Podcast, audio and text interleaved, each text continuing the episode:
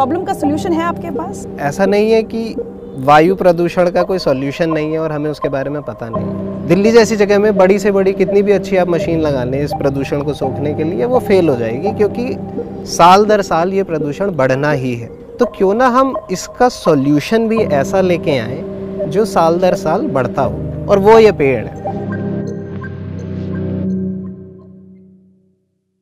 जिंदगी विद ऋचा में आप सबका स्वागत है।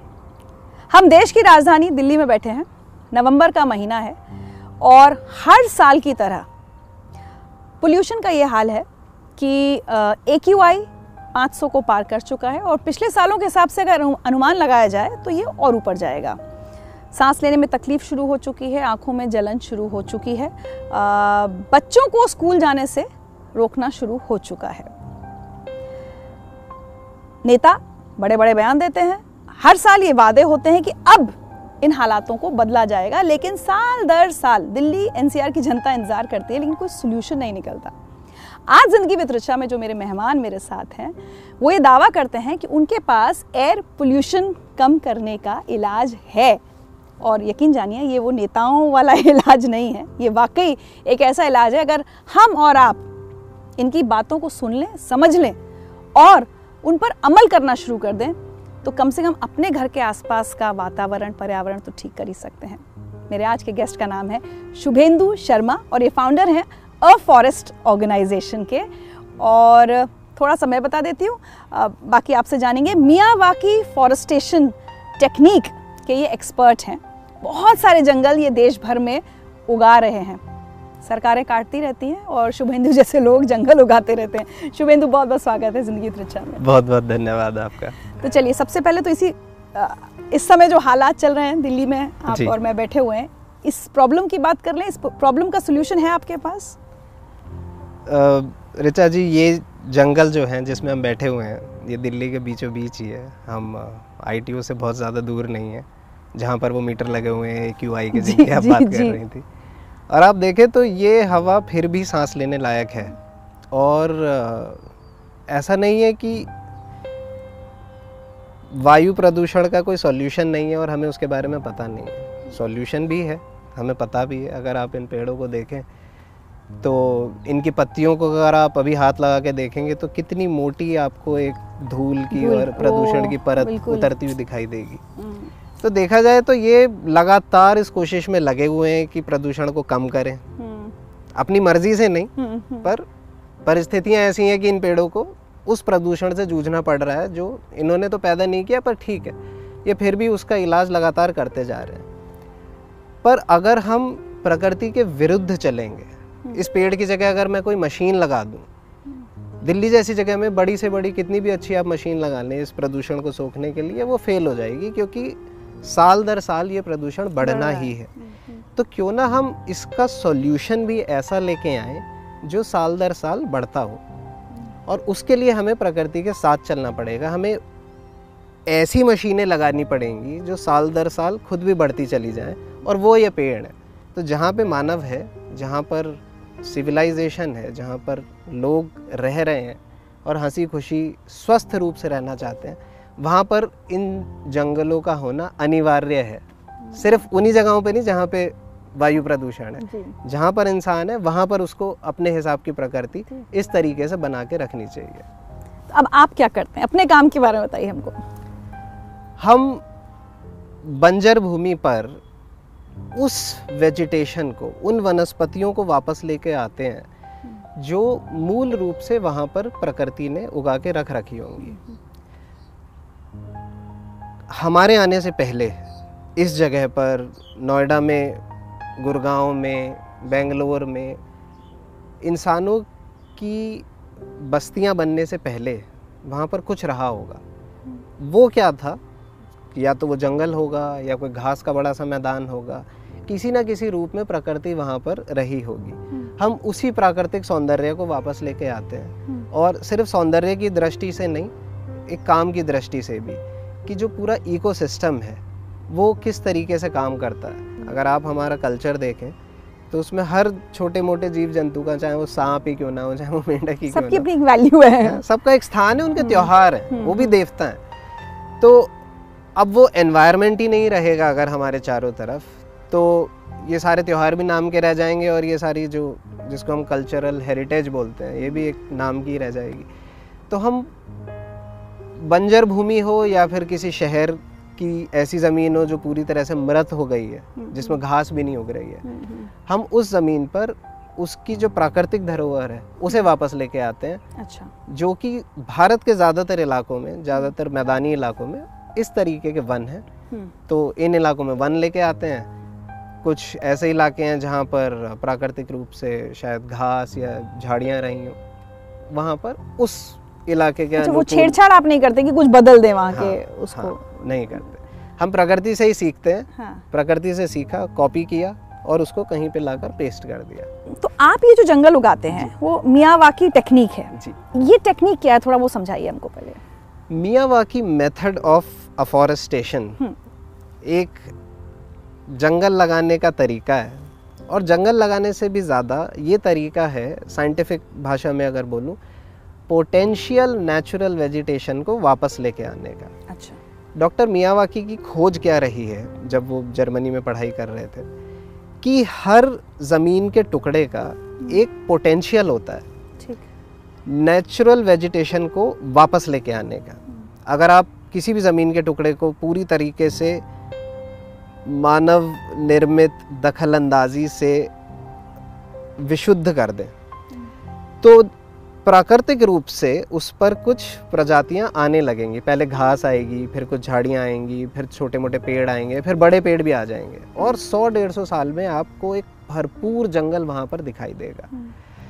डॉक्टर अकीरा मियावाकी ने उस भरपूर जंगल को, जिसको हम क्लाइमैक्स फॉरेस्ट कहते हैं, उस क्लाइमैक्स फॉरेस्ट का अध्ययन किया और एक ऐसा मेथड निकाला कि इस क्लाइमैक्स फॉरेस्ट को अगर हम आज लगा दें पॉटेड सीडलिंग्स के रूप में, मतलब बीज से बीज इकट्ठे किए और बीज से एक पौध तैयार करी, तो इन पॉटेड सीडलिंग्स से अगर हम आज उन प्रजातियों का एक छोटा सा वन लगा दें जो कि 150 साल बाद हमें दिखाई देंगी, तो प्रकृति का जो एक सक्सेशन है वो जिस मकाम पर पहुंच रहा है, हम एग्जैक्टली वही चीज़ कर रहे हैं, पर हम इन सारे स्टेप्स को बाईपास कर दे रहे हैं, जो घास, झाड़ियाँ और फिर धीरे धीरे।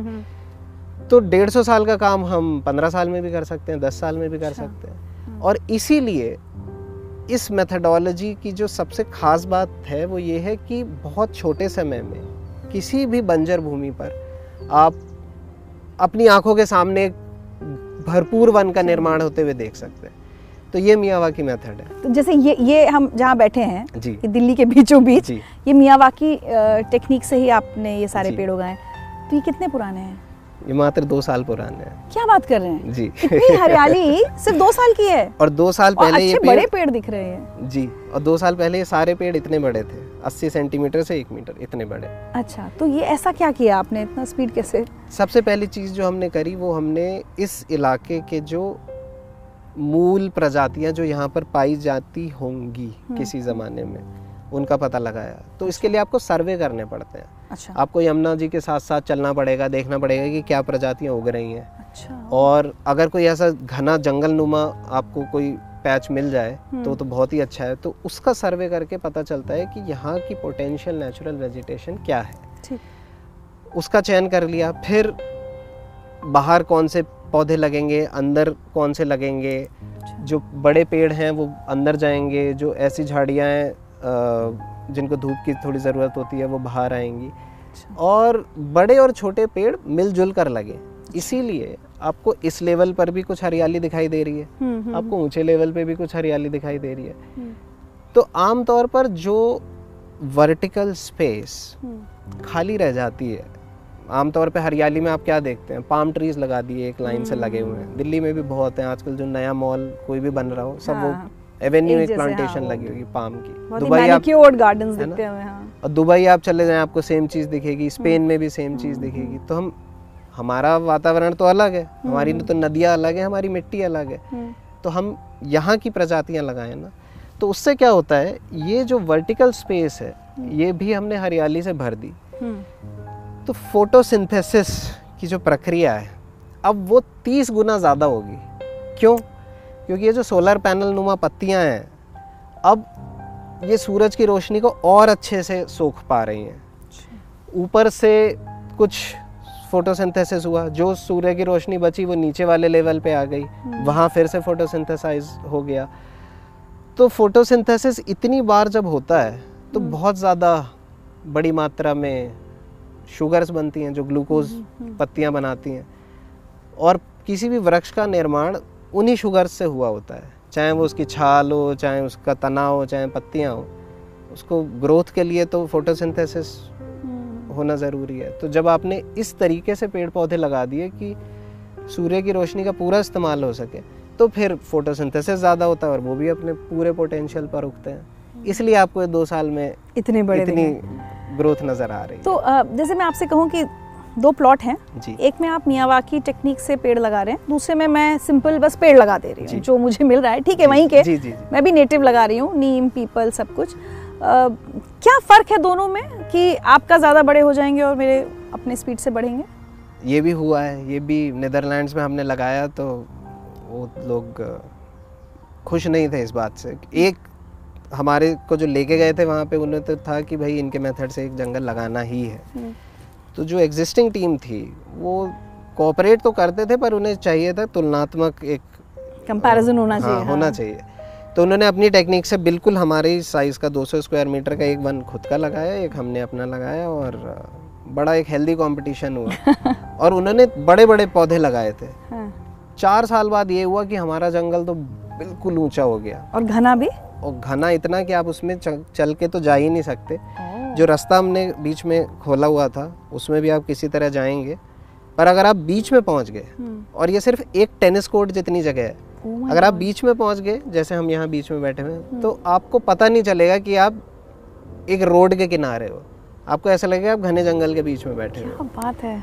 तो ये तो हमने करके देखा है, यूरोप में भी करके देखा है, भारत में भी करके देखा है। पंजाब में हमारे एक क्लाइंट हैं इकोसिक, उन्होंने कुछ पैच हमारे जंगल के लगाए और वही पौधे उन्होंने थोड़ी दूर जंगल से लगा दिए। तो ये जो इंडिपेंडेंटली लगे हुए पौधे थे, इसकी ग्रोथ में और जो जंगल में लगा हुआ पौधा है उसी प्रजाति का, इन दोनों की ग्रोथ में 10 गुना का फर्क था। मैं वही फर्क समझना चाह रही हूँ, मतलब क्यों हो रहा है ये फर्क? सबसे महत्वपूर्ण चीज जो है वो ये है कि पौधे एक दूसरे को सपोर्ट करते हैं। बहुत पास पास लगाते हैं पौधे एक दूसरे को। अगर आप साइंटिफिक जो लेटेस्ट साइंस की डिस्कवरी है, हालांकि बहुत सारे लोगों को ये चीज़ अंदरूनी तौर पर पहले से ही पता थी, पर साइंस को प्रमाण चाहिए होता है, तो अब ये चीज़ प्रमाणित भी हो चुकी है कि पेड़ पौधे एक दूसरे से बात कर सकते हैं।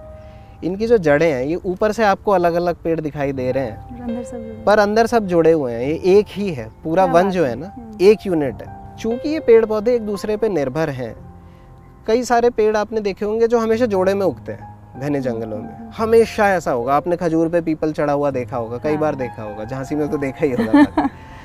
तो ये पेड़ पौधे हमेशा एक दूसरे के साथ उगते हैं। अगर हम इन्हें अलग अलग उगाने की कोशिश करेंगे तो भले ही वो संघर्ष करके किसी तरह अपने आप को बचा तो सकते हैं, पर फ्लरिश नहीं कर सकते। और यहाँ पे एक एक चीज़ फ्लरिश करेगी, इसका पत्ता गिरेगा, इसका पत्ता खाद बनेगा, वो दूसरे पेड़ के लिए खाद बन जाएगा, इस पे बैठने वाला कोई भंवरा उसको उसके पत्तों को पॉलिनेट कर देगा, इस पे आने वाली कोई मक्खी उस पेड़ के लिए कोई और काम कर देगी, इसकी जड़ों में लगने वाली जो माइसीलियम है या जो फफूंद है वो उस पेड़ के लिए कोई न्यूट्रिशन, कोई आयरन, कोई मैग्नीशियम। ये जो बड़े साइंटिफिक रिसर्च होती हैं तो लोगों को यही पता चलता है कि भाई ये किसी मिनरल पे निर्भर है, ये किसी केमिकल पे निर्भर है। वो सारी चीज़ें तो मिट्टी में पहले से ही मौजूद हैं, उनको पका के पेड़ को देने का काम भी तो कोई करता है। वो जो छोटे जीव जंतु हैं, कीड़े मकोड़े हैं, जो माइक्रो ऑर्गेनिजम्स हैं, जो फफूंदी हैं, सारा काम वो करते हैं। तो डॉक्टर मियावाकी कहते हैं एक स्टेज के बाद no management is the best management, और उसको हम पूरी तरह से फॉलो करते हैं। अच्छा। तो हम यहाँ बागवानी वाला काम नहीं करते कि कटाई चटाई कर दो फिर ये सीधा जाएगा ये तेज बढ़ेगा। खाद हम शुरुआत में देते हैं, पर हमारी खाद में सूक्ष्म जीव जंतु होते हैं, माइक्रो ऑर्गेनिजम्स होते हैं, और उसी जगह के जीव जंतु होते हैं। अगर आप किसी घने जंगल में जाएंगे और वहाँ से एक चम्मच मिट्टी उठा लीजिए, उसको माइक्रोस्कोप के नीचे रखिए, आप देखेंगे कि वो भरी पड़ी है लाइफ से। उसमें कीड़े मकोड़े, छोटे जीव जंतु, फंगस, अंडे कई सारे जानवरों के। एक चम्मच में आपको मतलब 30-40 हज़ार चीज़ें मिल जाएंगी। आप दिल्ली की किसी भी फ्लाईओवर के या फुटपाथ के किनारे की मिट्टी उठा लीजिए, कुछ नहीं मिलेगा उसमें, एब्सोल्यूट डेड। मिट्टी तो वही है, वही आयरन, वही मिनरल्स जंगल की मिट्टी में भी है और इस दिल्ली की मिट्टी में भी है, पर इसमें इतना जीवन है, इसमें इतना जीवन नहीं है। क्यों नहीं है? दखल अंदाजी, वो डिस्टर्ब्ड है, उसको धूप लग चुकी है। जैसे हमारा शरीर ज़्यादातर पानी है, 75-80% पानी है, कीड़े मकोड़े जो जीव जंतु हैं वो भी तो पानी के से ही बने हुए हैं और उनकी खाल तो और पतली है। एक बार धूप लगी नहीं, वो स्टेरलाइज हो गए, एक बार उन पर UV रेस गिरी, वो मर गए बेचारे। अब मर गए तो वो दोबारा पैदा नहीं हो सकते। तो हमें इन छोटे जीव जंतुओं का जीवन जो है उसको सपोर्ट करना है। सपोर्ट कैसे करना है? मिट्टी को हमेशा ढक के रखना है। तो जंगल में जब आप चलते हो तो मिट्टी पे नहीं चलते हो, आप पत्तियों पे चलते हो। तो जंगल हमेशा अपनी मिट्टी को ढक के रखता है, ये उसका आवरण है। तो हम भी जब बंजर भूमि में अपना जंगल लगाते हैं तो ये सूक्ष्म जीव जंतु अलग अलग रूप में लाकर, खाद के रूप में लाकर, जीवामृत के रूप में लाकर मिट्टी में प्रवाहित कर देते हैं और उसके बाद मिट्टी को ढक देते हैं, पानी देते रहते हैं जिससे कि नमी बरकरार रहे। बिना नमी के मतलब पानी नहीं है तो जीवन वहाँ पे नहीं रह सकता। तो मॉइस्चर, आपको नमी जो है वो बरकरार रखनी है, मिट्टी को ढक के रखना है, बाकी काम जैसे डॉक्टर मियावाकी ने बोला, no management is the best management. और मुझे लगता है कि दिल्ली NCR को ही ऐसे पता नहीं कितने जंगलों की इस वक्त बहुत ज़्यादा ज़रूरत है। हाँ जी। आपने कितना काम किया है यहाँ पर? हम लोगों ने भारत में आप समझ लीजिए 150 जंगल लगाए हैं इस तरीके के पिछले 12 साल में। डॉक्टर मियावाकी के साथ हमने जून 2009 में फॉरेस्ट लगाया, एक टोयोटा फैक्ट्री में जहाँ मैं काम करता था, वहाँ मैंने सीखा वो काम। उसके बाद काफ़ी पढ़ने लिखने के बाद, थोड़ा मेथड तैयार करने के बाद, फिर मैंने अपने घर में जंगल लगाया, सबसे छोटा पैच। और फिर जब से हमने कंपनी शुरू करी है 1 जनवरी 2011 से, तब से अब तक हम 150 भारत में, 150 के आसपास भारत में जो खुद से लगाए हैं। और विदेशों में भी काम किया? विदेशों में हाँ, 16 देशों में तो हमने खुद से ही किया है। और हमारे काम की एक अच्छी बात ये रही कि जो मेथड हमने बनाया, जैसे अब दिल्ली में जंगल लगा दिया तो क्या प्रजातियां लगनी है हमें पता चल गई, कहाँ से पौधे लेने हैं वो भी हमें पता चल गया, और क्या क्या हमने मिट्टी में मिलाया, ये सारी चीज़ें एक बार जो भी डॉक्यूमेंटेशन तैयार हुआ हो गया, हाँ। वो फिर हमने सबके लिए खोल दिया। अच्छा। तो अब अगर दिल्ली में कोई लगाना चाहता है जंगल बिल्कुल ऐसा, तो उसे हम तक आने की भी ज़रूरत नहीं है। वो ये सारी स्पीशीज़ लिस्ट, जो भी सामान मिला है, ये सारी जो नॉलेज है, ये फिर हमारी नॉलेज नहीं है, ये फिर सबकी नॉलेज हो गई। क्या बात है। वो ओपन सोर्स वाली फिलॉसफी तो शुरू से रही, हमने कभी छुपाया नहीं कि ये काम कैसे किया जाता है, पर उसको एक अब और लोगों की आप मदद करना हाँ, चाहते हैं, एक स्ट्रक्चर देके हमने। अच्छा, उसका एक कारण ये भी था कि बहुत सारे लोग अंट शंट कॉपी करने लगे थे है ना, आए थोड़ी देर साइड पे खड़ा हुआ, लिख के ले गए कि ये क्या मिला रहे हैं, क्या कर रहे हैं, फिर आधा अधूरा उसकी जहाँ पे भी वो इम्प्लीमेंट करेंगे फिर वो तो ऐसा नहीं होगा, फिर वो इसी को क्रिटिसाइज करने लगे कि ये क्या। बड़े लोगों ने बोला कि यार मियावाकी मेथड तो फेल्ड मेथड है, पर उन्होंने कभी पढ़ा नहीं, डॉक्टर मियावाकी की किताब भी नहीं पढ़ी, कभी डॉक्यूमेंटेशन नहीं पढ़ा। तो फिर हमें लगा कि इसको खोलना बहुत ज़रूरी है जिससे कि ये चीज़ सुरक्षित रहे। लेकिन बात बताइए ना, आपका फॉर प्रॉफिट ऑर्गेनाइजेशन है, ठीक है, तो अगर सब कुछ आप अगर इस तरह से नॉलेज दे देंगे जी, तो मुझे वो नॉलेज मिल गई तो फिर मैं आपसे काम क्यों करवाऊंगी? तो कोई बिजनेसमैन तो ये नहीं करेगा, कोई एंटरप्रेन्योर अपनी नॉलेज क्यों ऐसे देगा लोगों को फ्री में?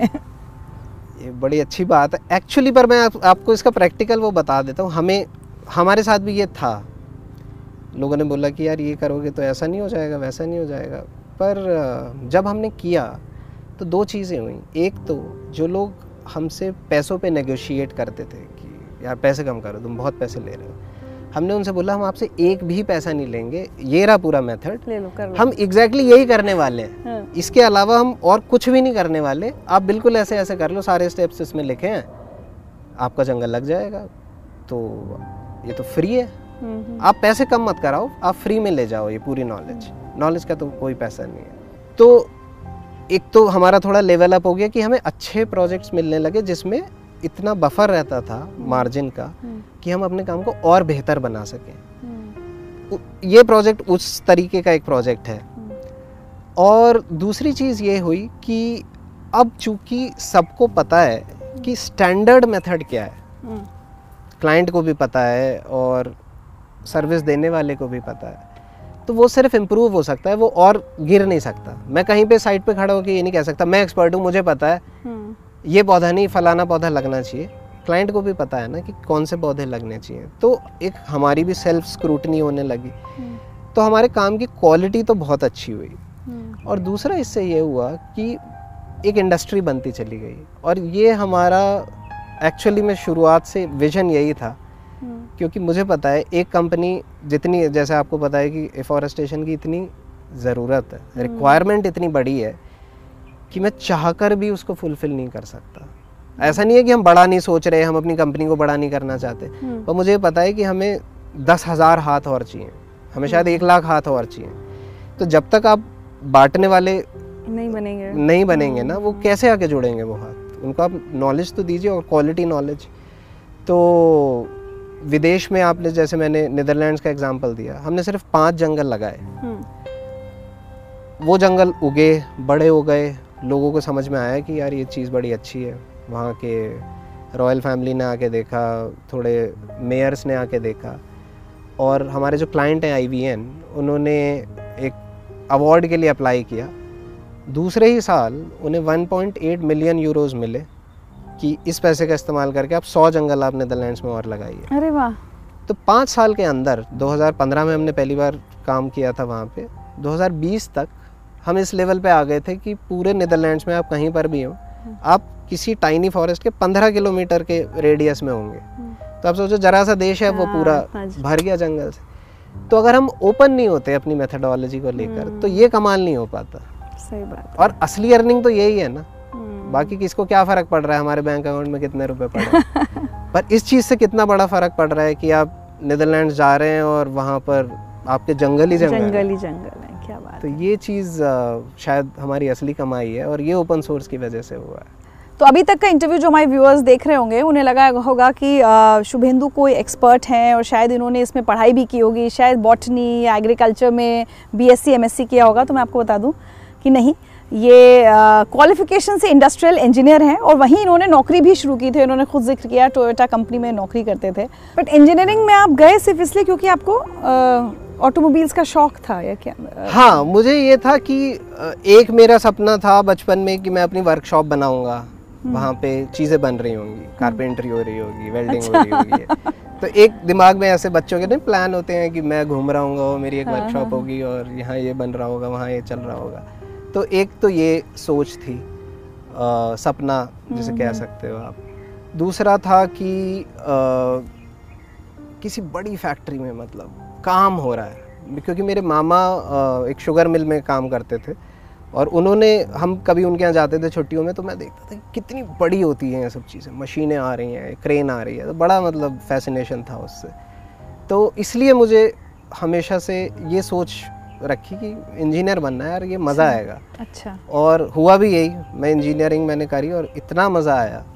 वो 4 साल मतलब अभी भी मेरे को याद आता है, तो ऐसा लगता है कि कितनी भी बार इसको हम जी सकते हैं, मतलब सुखद दुख वाले हर तरीके के अनुभव है।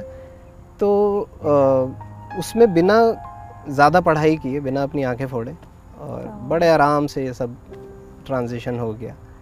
और फिर जॉब भी मेरे को ऐसे ही मिली।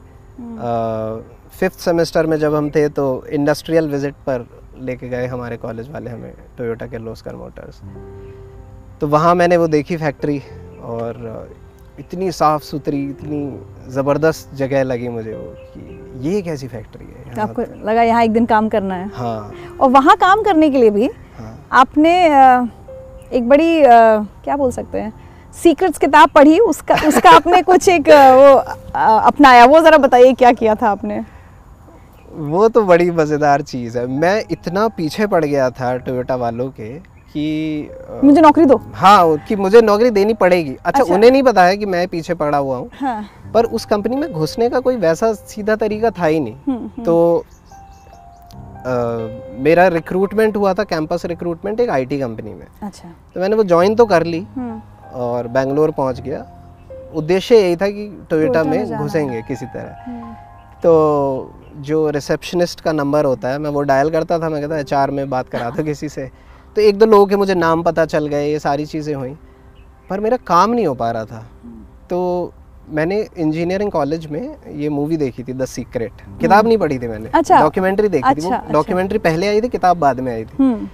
तो उसमें उन्होंने बोला था कि अपना एक विजन बोर्ड बना लो और जो भी चीज़ आप चाहते हो वो आप विजुलाइज करो। तो ये टोयोटा वाला काम जब नहीं बन रहा था, तो मैं गया गूगल पर, मैंने देखा कि ये सर्च किया, offer letter, company offer letter. एक ऑफ़र लेटर प्रिंट आउट लिया मैंने और नीचे मैनेजिंग डायरेक्टर टोयोटा इंडिया ऐसे साइन डाल दिए। पूरा एक बाकायदा जैसा नाम भी ढूंढ लिया आपने कि टोयोटा का कौन है। ऑफ़र लेटर जैसा दिखना चाहिए वैसे मैंने ऑफ़र लेटर बनाया और जहाँ मैं रहता था वहाँ मैंने आके चिपका दिया कि जब मैं सुबह उठूँ तो मुझे ये दिखे। क्या बात, आप यकीन नहीं करोगे, वो सिर्फ एक दिन चिपका रहा, बस एक दिन। वो जिस दिन मैंने लगाया ना, उसके अगले दिन मेरे कॉलेज के दोस्त का उसका फ़ोन आया, बोला यार टोयोटा का ना कैंपस रिक्रूटमेंट हो रहा है हमारे कॉलेज में और पिछले साल के लोगों को भी शायद वो बुलाएं। तो क्योंकि मैं तो पास आउट हो चुका था, तो हमारे लिए था नहीं वो। तो वही मैंने, मेरे पास नंबर तो था ही, मैंने फ़ोन किया, मैंने एचआर से बात करी। मैंने एचआर से ये तक बात कर ली कि मेरा कॉलेज हुबली में है और मैं बेंगलोर में हूँ, तो मुझे प्लीज़ बेंगलोर के किसी कॉलेज में अटेंड करने दो। वो मान गया। अब वो माना कैसे, वो सब एक और कहानी है। पर जब मैं गया तो वहाँ पे कुछ 700 750 लोग आए थे। लास्ट में 7 लोगों का हुआ उस पूरे प्रोसेस से। 750 से वो लास्ट में 17 लोग बचे, 17 में से 7 या 8 का हुआ था, उसमें से मैं एक आप थे। Oh my God. तो एक दिन के अंदर वो, अच्छा जब बाद में मेरे हाथ में वो ऑफ़र लेटर आया असली वाला, तो मज़े की बात ये कि मैंने जिस बंदे का नाम डाला था ना, जिसके साइन डाले थे, उन्हीं का साइन और उन्हीं के साइन थे। अद्भुत। तो इतनी कमाल की चीज़ें हो जाती हैं लाइफ। तो मतलब ये हम सब लोग सीख सकते हैं। हाँ। कि हम जो चीज़ अच्छी, पॉजिटिव जो चीज़ चाहते हैं कि ज़िंदगी में पूरी हो, उसको विजुलाइज़ करना, उसके बारे में सोचना शुरू करें। लेकिन एक बात बताइए, जब इतनी मेहनत करके एक इंसान को एक नौकरी मिली, वो मुश्किल से 1 साल वो नौकरी करके छोड़कर पेड़ लगाने के बारे में सोचने लगता है। ये थोड़ा सोचने में, क्योंकि ये तो आपने कभी विजुलाइज नहीं किया था कि एक दिन मैं पेड़ लगाऊंगा। ये I mean, and for a young man जिसके सामने सारी जिंदगी पड़ी है, ऐसा नहीं कि वो रिटायरमेंट के पास हो गया, ये कैसे हुआ? ये भी मुझे नहीं पता, मुझे सच में नहीं पता कि क्या हुआ होगा। जब मैं डॉक्टर अकीरा मियावाकी से पहली बार मिला, मुझे भी नहीं पता, क्योंकि मैं गया उस कमरे में, जैसे मैं बताया था आपको कि मैं टोयोटा में था। मॉर्निंग मीटिंग में हमारे जो मैनेजर थे उन्होंने बोला, और थोड़ा ना उन्होंने टॉन्टिंग वे में बोला था कि जिस पे टाइम हो वो जाके उनका लेक्चर अटेंड कर ले। कोई जापान से वैज्ञानिक आया हुआ है, साइंटिस्ट आया हुआ है, और जिस पे भी टाइम है, क्योंकि हम लोग बहुत बिजी रहते थे, हद से ज़्यादा। और तो मतलब ये बताया जा रहा है जो फालतू है वो चले जाए, कुछ इस तरह की बात थी। वो कह नहीं सकते थे ये चीज़, क्योंकि उनका काम है अनाउंस करना। है। पर मुझे लगा कि यार ये अच्छा है, थोड़ा ब्रेक मिलेगा और आधे घंटे के लिए अपना मस्ती मारेंगे जाके और सुनेंगे वो क्या कह रहा है, एसी में बैठेंगे थोड़ी देर। तो मैं पहुँच गया ठीक 10 बजे, और वो लेक्चर तो जापानीज़ में था। और मुझे 6 महीने ही हुए थे टोयोटा आए हुए, थोड़ी बहुत जापानीज़ 1-2 शब्द पकड़ में आते थे, पर वो अपना एक्सप्लेन कर रहे थे डॉक्टर अकीरा मियावाकी, और बहुत ही अलग तरीके की प्रेजेंटेशन थी। उसमें सिर्फ फ़ोटोज़ थे, कोई आजकल हमारी फैक्ट्रीज़ में क्या होता है, facts and figures, data, slide भरी रहेंगी टेक्स्ट से। तो शुरुआत में ही ना ऐसी प्रेजेंटेशंस के आपका दिमाग ऑफ हो जाता है कि यार ये तो अब मेरा तो बहुत जल्दी हो जाता है ना, 30-40 मिनट गए मेरी लाइफ के किसी तरह फ़ोन चेक कर लूँ ऐसा। यहाँ कुछ अलग ही कहानी चल रही है कि एक जापानी में वो कुछ बोल रहे हैं, एक ट्रांसलेटर थी उनकी, वो जो बोल रही थी वो इसमें और इसमें कुछ मैच नहीं है। और जो विजुअल्स थे ना वो इतने इम्प्रेसिव थे कि अलौकिक, मतलब एकदम अलग एक आनंद, जैसे आपको यहाँ बैठ के मजा आ रहा है ना, वो हो सकता है उनके सानिध्य की भी बात हो कि वो उस कमरे में थे और ऐसा आदमी जिसने पूरी जिंदगी सिर्फ पेड़ पौधे लगाए हैं वो पेड़ पौधों की बात कर रहा है, तो आप सोचो वो चाहे जापानी में हो या किसी भी भाषा में हो, उसका एक अलग आनंद था। तो उस आधे घंटे में मुझे भी नहीं पता क्या हुआ, पर शायद अब तक की कहानी ये जो 12 साल हमने पिछले सिर्फ जंगल लगाए, ये शायद उस समय चल गई हो पूरी दिमाग में, हो सकता है सबकॉन्शियसली, क्योंकि मैं एक बहुत अलग सोच के साथ फिर उस कमरे से बाहर निकला। मतलब वो आधा घंटे ने आपको बदल दिया? थोड़ा विश्वास करने में बड़ा मुश्किल लग रहा है और मुझे बताने में बड़ा मुश्किल हो रहा है क्योंकि शब्दों में बताया ही नहीं जा सकता। वो ऐसा कुछ हुआ कि उन्होंने एक लाइन बोली इंग्लिश में, 1 year 1 meter। वो लाइन बोलना क्या चाह रहे थे, वो बोलना चाह रहे थे कि आपका ये जंगल 1 साल में 1 मीटर बढ़ेगा और 10 साल में 10 मीटर, 10 years 10 meter। ये मेरे दिमाग में ऐसा बजने लगा ना, क्योंकि मैं इंजीनियर, मैं सोचूं प्रोडक्टिविटी, कम से कम समय में ज़्यादा से ज़्यादा प्रोडक्शन, वो वाली भाषा। तो 1 साल में 1 मीटर बढ़ रहा है, 10 साल में 10 मीटर, मतलब 10 साल में 30 फुट ऊंचे पेड़ हो जाएंगे, ये जंगल 30 फुट ऊंचा हो जाएगा। और वो फोटोज़ भी दिखा रहे हैं, तो जैसे किसी की आंखें खुल गई हो, जैसे किसी को कुछ अनायास मिल गया हो ना, और उससे वो पचाया नहीं जा रहा, मतलब फूला नहीं समारा वाली चीज़, उसको खुशी और दुख में भी नहीं आप डिफाइन कर सकते। जैसे किसी बड़ी चीज़ की खोज हो गई हो पर आपको पता नहीं है कि क्या मिला है, पर आपको ये पता है कि ये बहुत बड़ी चीज़ है, कुछ हाथ लग गई है। तो मैं आया और मैं वापस अपने काम में बिजी हो गया, पर वो आधा घंटा ना, मतलब आज भी मुझे याद है, वो भुला ही नहीं भूलता। तो वो ऐसा हुआ कि जब मैं वापस आया मुझे लगा इस टीम से जुड़ना है, तो ठीक 6 महीने बाद वो फिर से आए और जून 2009 में हमने बहुत बड़ा एक फॉरेस्ट लगाया। उस पे मैं एक वॉलंटियर की हैसियत से काम कर रहा था, और जब वो लग रहा था तो हमारी फैक्ट्री में जितने भी लोग काम करते हैं सबके फैमिली मेम्बर्स आए थे, सब बच्चे जंगल लगा रहे हैं, एक बड़ा फेस्टिवल था और पूरे दिन का इवेंट था। मैंने उस पूरे इवेंट में एक भी पौधा नहीं लगाया, मैं बस देख रहा था ना अचंभित सा, ये हो क्या रहा है, ये मतलब एक अलग ही आनंद उसका था। तो आपको किसी चीज़ में जब मज़ा इतना आ जाता है ना, तो फिर आपको और कुछ दिखाई ही नहीं देता।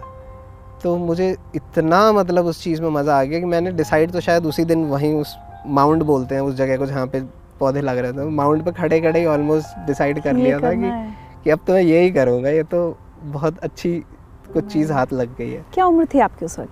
मैं था तब 24 साल का। 24 साल में शुरू हुआ। ऐसा से एक ड्रीम जॉब मिला है जिसके लिए इतनी मेहनत की है, और 1 साल मुश्किल से आपने नौकरी की थी शायद, है ना? मैंने फिर उसके बाद, ऐसा नहीं कि मैंने फिर तुरंत जंगल लगाने शुरू कर दिए, बड़ी तैयारी करी, तो 2.5 साल मेरा टोटल 2.5 साल हो गया टोयोटा में। लेकिन नौकरी, मतलब उस दिन जब वो लेक्चर हुआ होगा अकीरा मियावाकी जी का, तो उस कमरे में और भी लोग होंगे ना, लेकिन सिर्फ एक शुभेंदु शर्मा इतने इन्फ्लुएंस हो गए कि उन्होंने सोचा कि बस अब यही करना है लाइफ में। सच में मुझे भी नहीं पता। अच्छा, मैं इम्प्रेस भी बड़े जल्दी हो जाता हूँ लोगों से, पर चूंकि मैं उनसे सिर्फ ऐसा वाला ना इम्प्रेस होके नहीं आया था, मैं जैसे गोता लगा के आ गए ना आप किसी चीज़ में, वो वाली कहानी थी वो।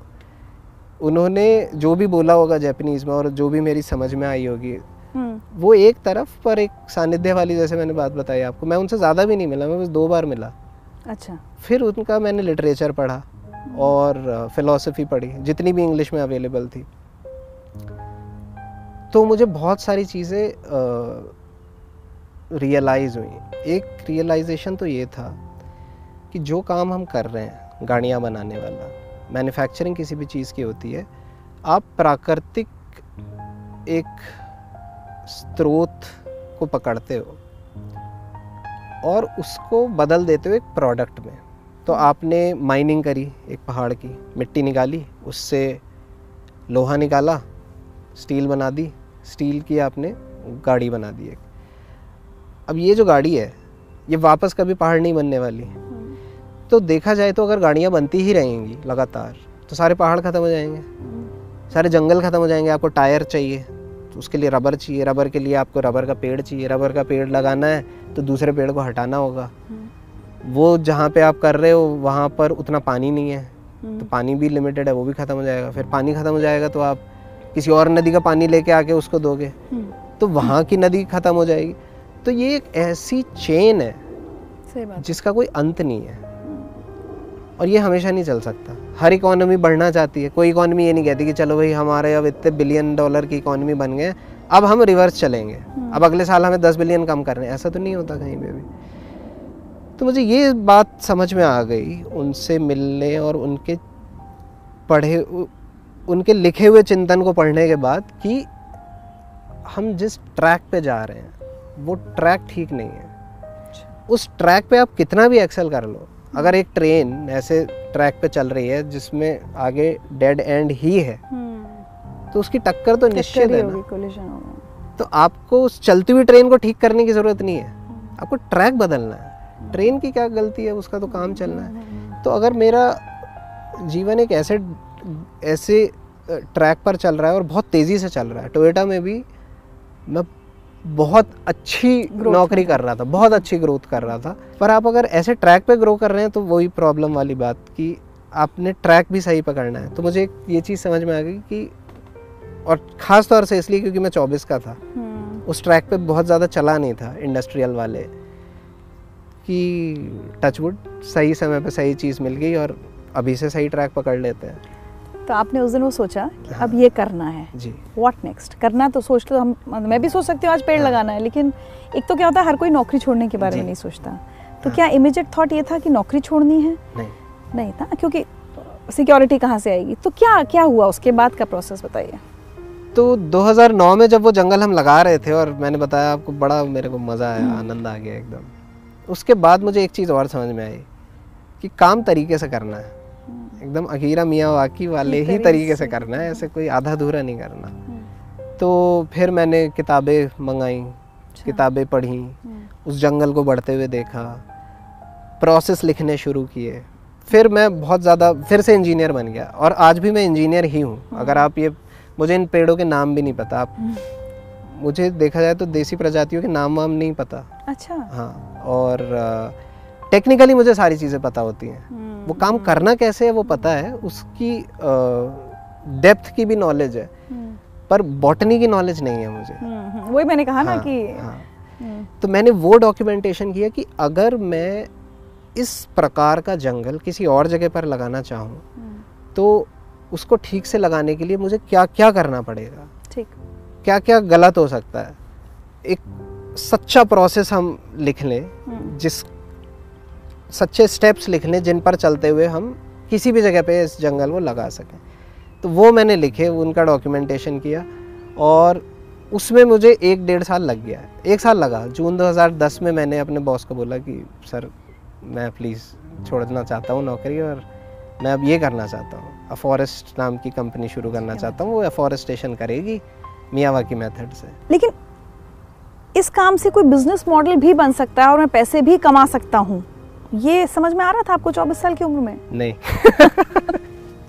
ये तब समझ में आया जब पैसे कमा नहीं पाए, जब अच्छा, फेल हो गए ना हाँ, तब समझ में आया। तो उस समय क्या सोचा था, कैसे कमाने वाले थे आप? उस समय मुझे पता ही नहीं था कुछ हाँ। मुझे समझ में आता था कि बिजनेस करने वाले लोग काफ़ी ठीक ठाक इंडिपेंडेंट हो सकते हैं और उनकी ये जो क्रिएटिव या क्रिएटिविटी का जो कीड़ा है वो जो है उनका जिंदा रहता है। जॉब्स में कई बार ना चाहते हुए भी वो आपको करना पड़ता है, जॉब से कहा जाए। ऐसा नहीं है मैंने जॉब्स नहीं ढूंढी, मैंने सोचा टोयोटा छोड़ूंगा और कोई ऐसी जगह चला जाऊंगा जहां मुझे जंगल लगाने का काम मिले करने को। अच्छा, तो वो भी कोई एवेन्यू नहीं मिली।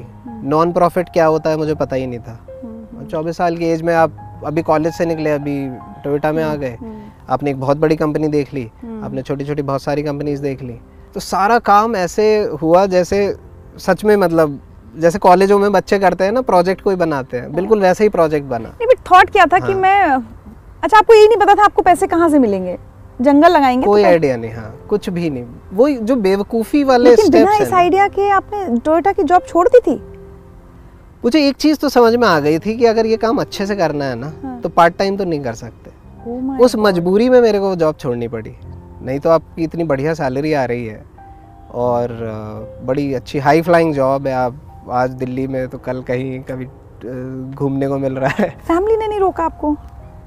फैमिली ने बड़ी कोशिश करी रोकने की, और वो भी गलत नहीं थे। उनके अपने अनुभव रहे हैं जीवन के, जिसके आधार पे उन्होंने सोचा होगा कि ये ना करे तो ज़्यादा अच्छा है, और उनकी बात कोई गलत नहीं थी।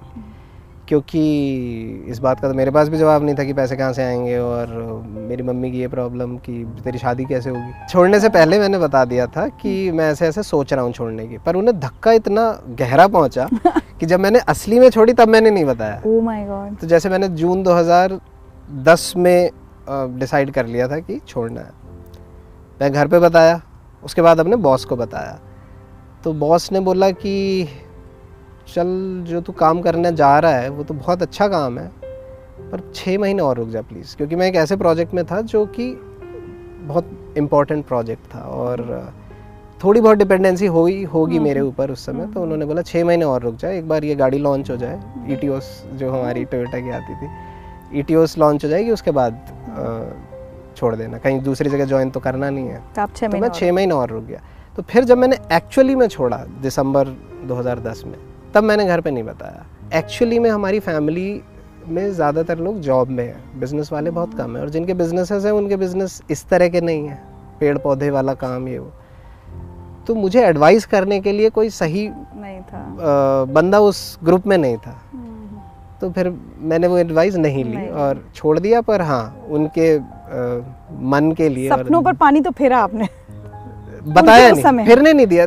आपकी सोच के ऊपर है ना, अब उनको अगर पता ही नहीं है, हाँ। उन्हें ये लग रहा है कि तो टोयोटा में कर रहा है, अपना सही चल रहा है, तो वो वहाँ खुश, उत्तराखंड में मैं बेंगलोर में अपना कर रहा हूँ। तो घर के पीछे एक जंगल उगाया, वही मियावाकी टेक्निक से, और पेरेंट्स से कहा कि बस अब ऐसे ही जंगल लगाऊंगा। ये भी वो लगाना भी इसलिए ज़रूरी था जिससे उन्हें पता चल जाए कि मैं कोई ऐसे धूल में लठ नहीं मारने जा रहा हूँ, एक तरीका है, साइंटिफिक तरीका है, और ऐसे वो काम करता है।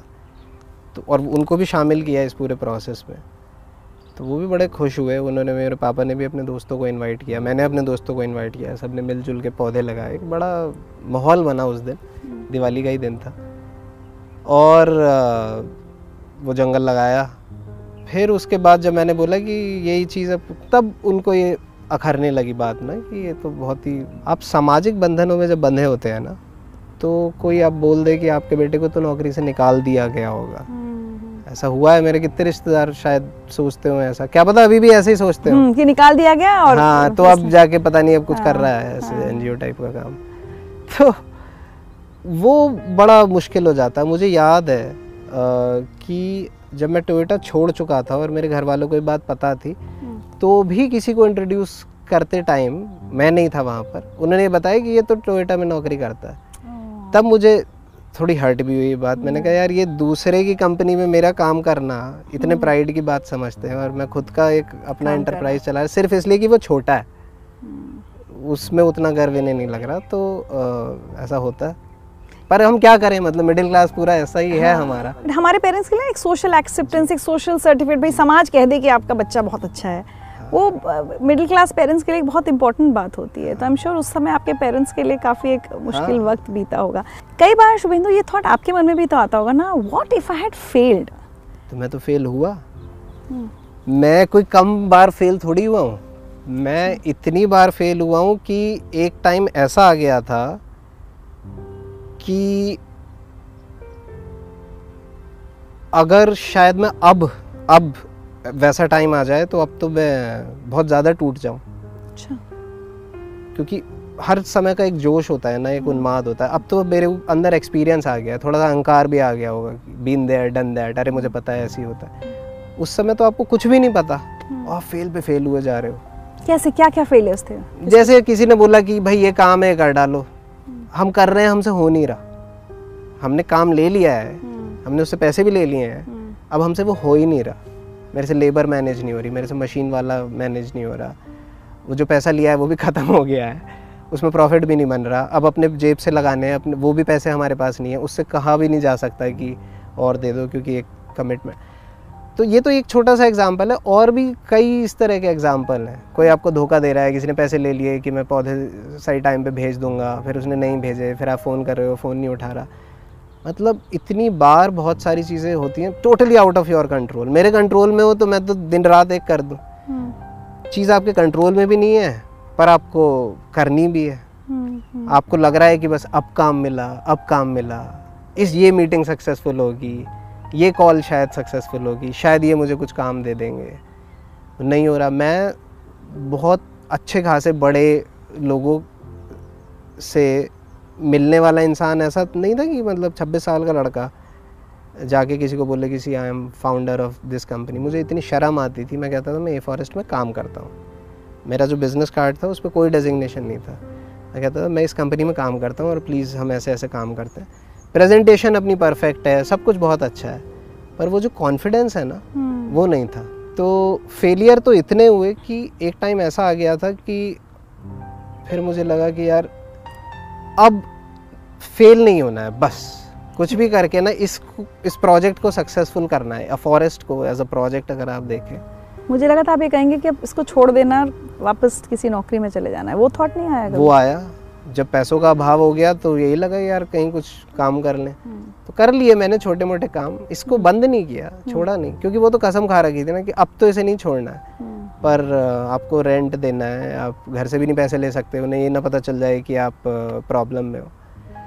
पर चूंकि मैं ना मैं बहुत इन्जॉय करता हूँ लाइफ को। मैंने आज तक अपना दुखड़ा कहीं जाके ऐसे रोने वाला काम किया ही नहीं, तो चाहे कुछ भी हो मेरा एंजॉयमेंट कभी कम नहीं हुआ। अच्छा। दोस्तों के साथ मिलना, घूमना, हंसी मजाक ठाके, चाहे जेब में एक रुपया भी नहीं है पर मज़े आ रहे हैं। तो जो आपका शुभेंदु जो ये मुश्किल वक्त था जब तक स्टैब्लिश नहीं हो पाए थे, और मैं ये उन सब लोगों के लिए पूछना चाहती हूँ ये सवाल जो अभी कोई स्टार्टअप बस शुरू किया है, सपने बड़े हैं लेकिन गलतियाँ भी होती हैं, आसपास के लोग मजाक भी उड़ाते हैं, उन सब के लिए ये सवाल मैं आपसे पूछ रही हूँ। जितने साल का भी आपका 2 साल 3 साल जब तक बिल्कुल कोई काम मिलना शुरू हुआ, कोई लोएस्ट फेज जब आपको लगा हो कि इससे नीचे तो मैं जा ही नहीं सकता, अब तो मुझे ऊपर उठना ही पड़ेगा। हाँ। शायद आपका वो इंसिडेंट आज बहुत सारे लोगों को हिम्मत दे कि नहीं, बिजनेस शुरू किया है, एंटरप्रेन्योरशिप में आए हैं तो यहाँ तक भी गिर सकते हैं। हाँ, और शायद ये जो आपके सामने आती है ना ये मुश्किलें, ये आती ही आपको बेहतर बनाने के लिए। तो एक बार 2012 में हमने पूरे साल एक भी प्रोजेक्ट नहीं किया, मिला ही नहीं काम।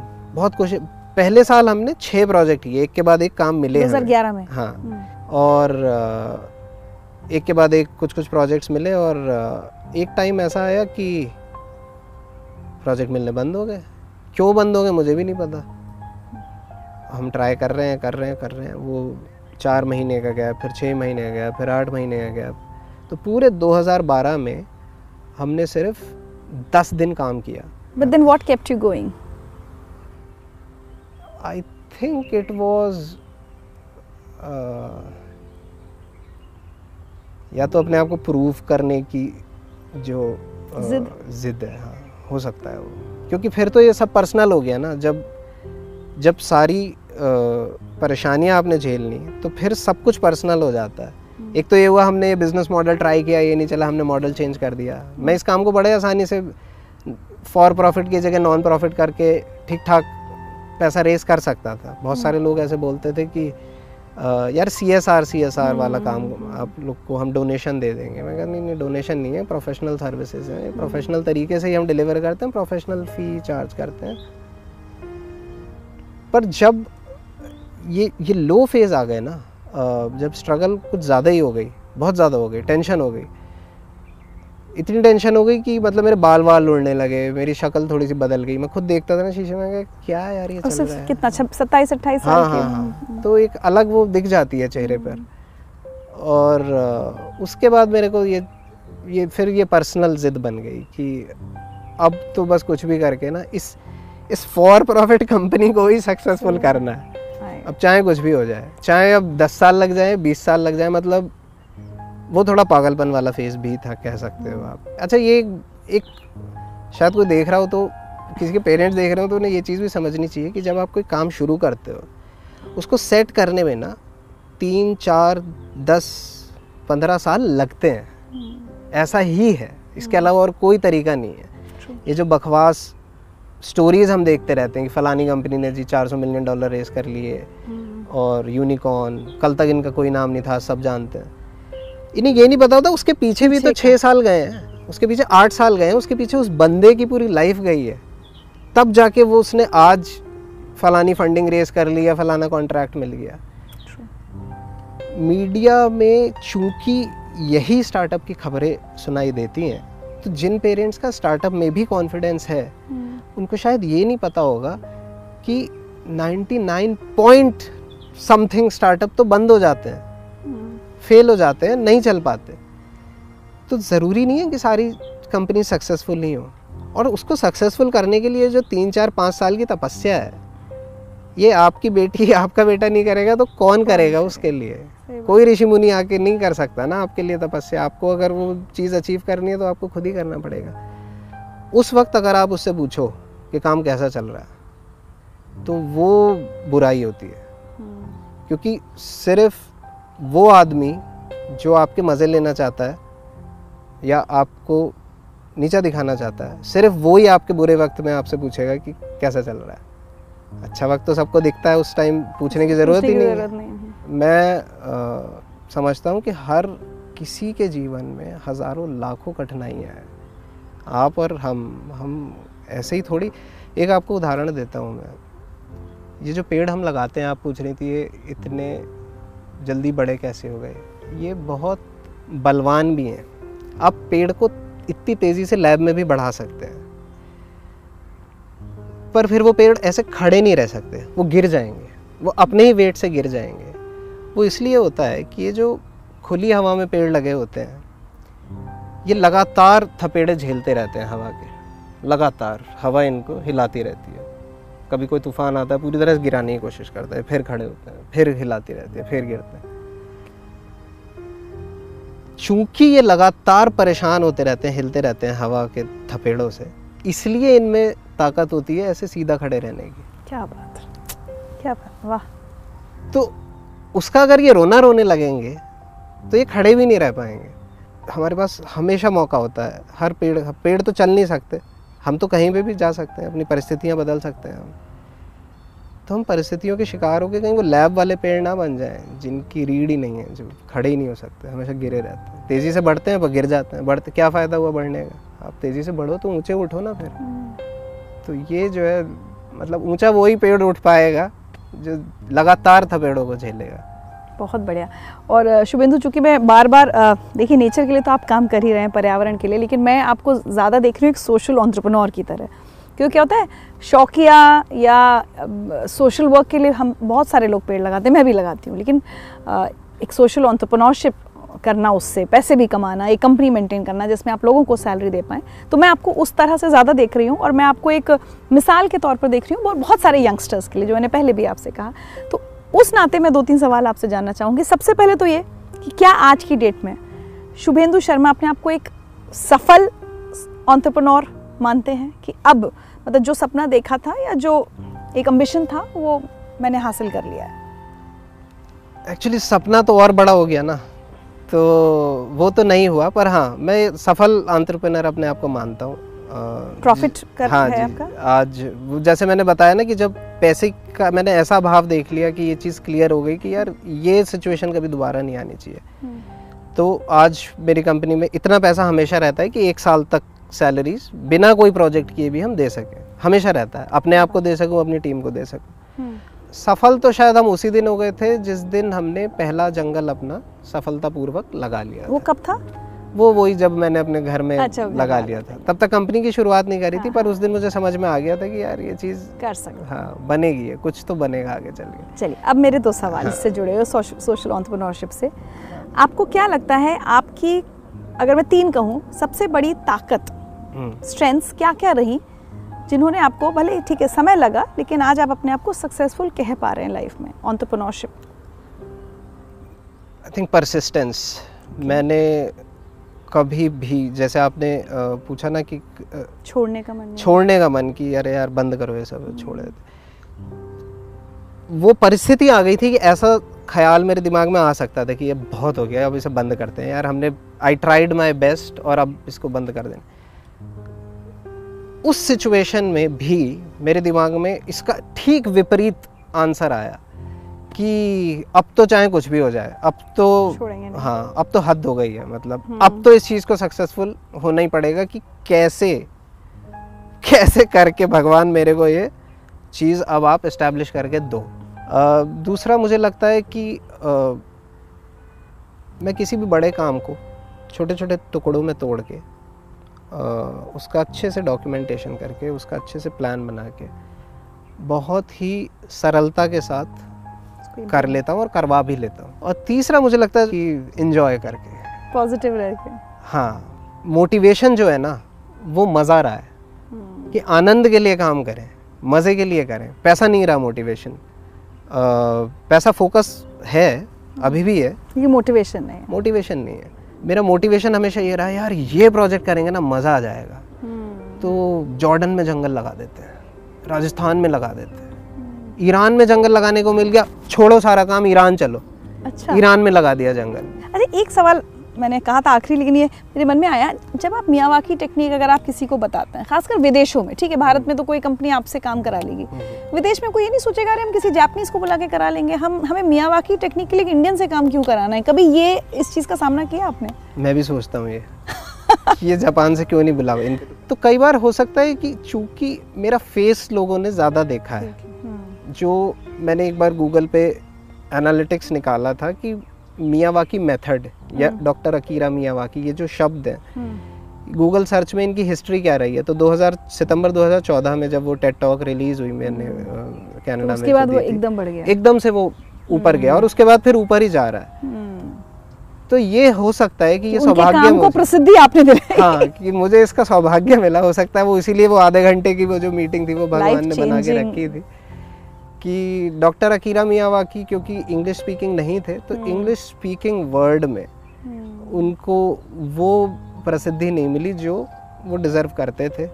और बड़ी अफसोस की बात है, ये कोविड का चक्कर हो गया, हम लोग जापान नहीं जा पाए। 2020 में उनके साथ एक फॉरेस्ट लगाना था हमें और एक छोटी सी सिंपोजियम रखनी थी जिसमें वो सारे फॉरेस्ट मेकर्स आने वाले थे जिनको मेरी वजह से या डायरेक्टली उनसे जुड़े हुए हैं। क्या बात है। नीदरलैंड से और फ्रांस से, यूएस से, बड़ा एक लेबनान से, पाकिस्तान से, बड़ा एक मज़ेदार सा कुछ होता, वो हो नहीं पाया। उसके बाद डॉक्टर मियावाकी नहीं रहे, 2021 में उनकी डेथ हो गई। तो ऐसा हो गया, काम को आगे बढ़ा रहे हैं। चलिए आखिर में मैं चाहती हूँ हमारे सारे व्यूअर्स के लिए, स्पेशली वो जो जिन्होंने अभी कोई स्टार्टअप शुरू किया है, एंटरप्रेन्योरशिप में जा रहे हैं, स्पेशली सोशल एंटरप्रेन्योरशिप, वो मुझे लगता है थोड़ी और मुश्किल होती है और अभी एक मुश्किल दौर से गुजर रहे हैं, उन सब के लिए शुभेंदु शर्मा का क्या मैसेज होगा? जो सबसे बड़ी मेरी सीख रही है पर्सनल, वो ये है कि ट्रेंड और फैशन के चक्कर में नहीं पड़ना है। अगर आजकल ट्रेंड चल रहा है इस तरीके के स्टार्टअप्स का, थोड़े साल पहले सारे लोग फूड टेक स्टार्टअप्स कर रहे थे, उससे कुछ साल पहले कुछ और चल रहा था, सोशल मीडिया वाले स्टार्टअप्स आ रहे थे, फिर उससे पहले सब .com खोल के बैठ जा रहे थे। मुझे लगता है कि जो चीज़ आपके दिल के बहुत ज़्यादा करीब हो, जो प्रॉब्लम आपके दिल के बहुत ज़्यादा करीब हो, उसका सॉल्यूशन अगर आपने देख रखा है, आपको पता है कि इससे बेहतर सॉल्यूशन और कोई हो ही नहीं सकता, उस सॉल्यूशन को पकड़कर, उस सॉल्यूशन को प्रोफेशनली देने से हम जो बिज़नेस एस्टैब्लिश करते हैं उससे ज़्यादा सक्सेसफुल बिज़नेस कोई नहीं हो सकता आपके पर्सनल जीवन के लिए। बाकी नंबर गेम और विस्तार, स्केलिंग, फैलाव, ये सारी चीज़ें तो बहुत बाद में आती हैं। मुझे ऐसा लगता है कि स्टार्टअप के ओनर को, एक एंटरप्रेन्योर को मोटिवेट करने के लिए उसके अंदर का कीड़ा होना चाहिए, ना कि बाहर की दुनिया का ट्रेंड या फैशन या numbers. Thank you so much Shubhendu Sharma, हमसे बात करने के लिए बहुत अच्छा लगा और आपके इस जंगल में आकर बहुत अच्छा लगा, तो अभी मैं यहाँ घूमना चाहूँगी आपके साथ। लेकिन उससे पहले अपने व्यूअर्स को बताना चाहते हैं आज शुभेंदु का जन्मदिन भी है, तो हम इनके लिए केक लेकर आए हैं। उससे पहले जिंदगी विद रिचा की पूरी टीम की तरफ से कुछ तोहफे हैं आपके लिए।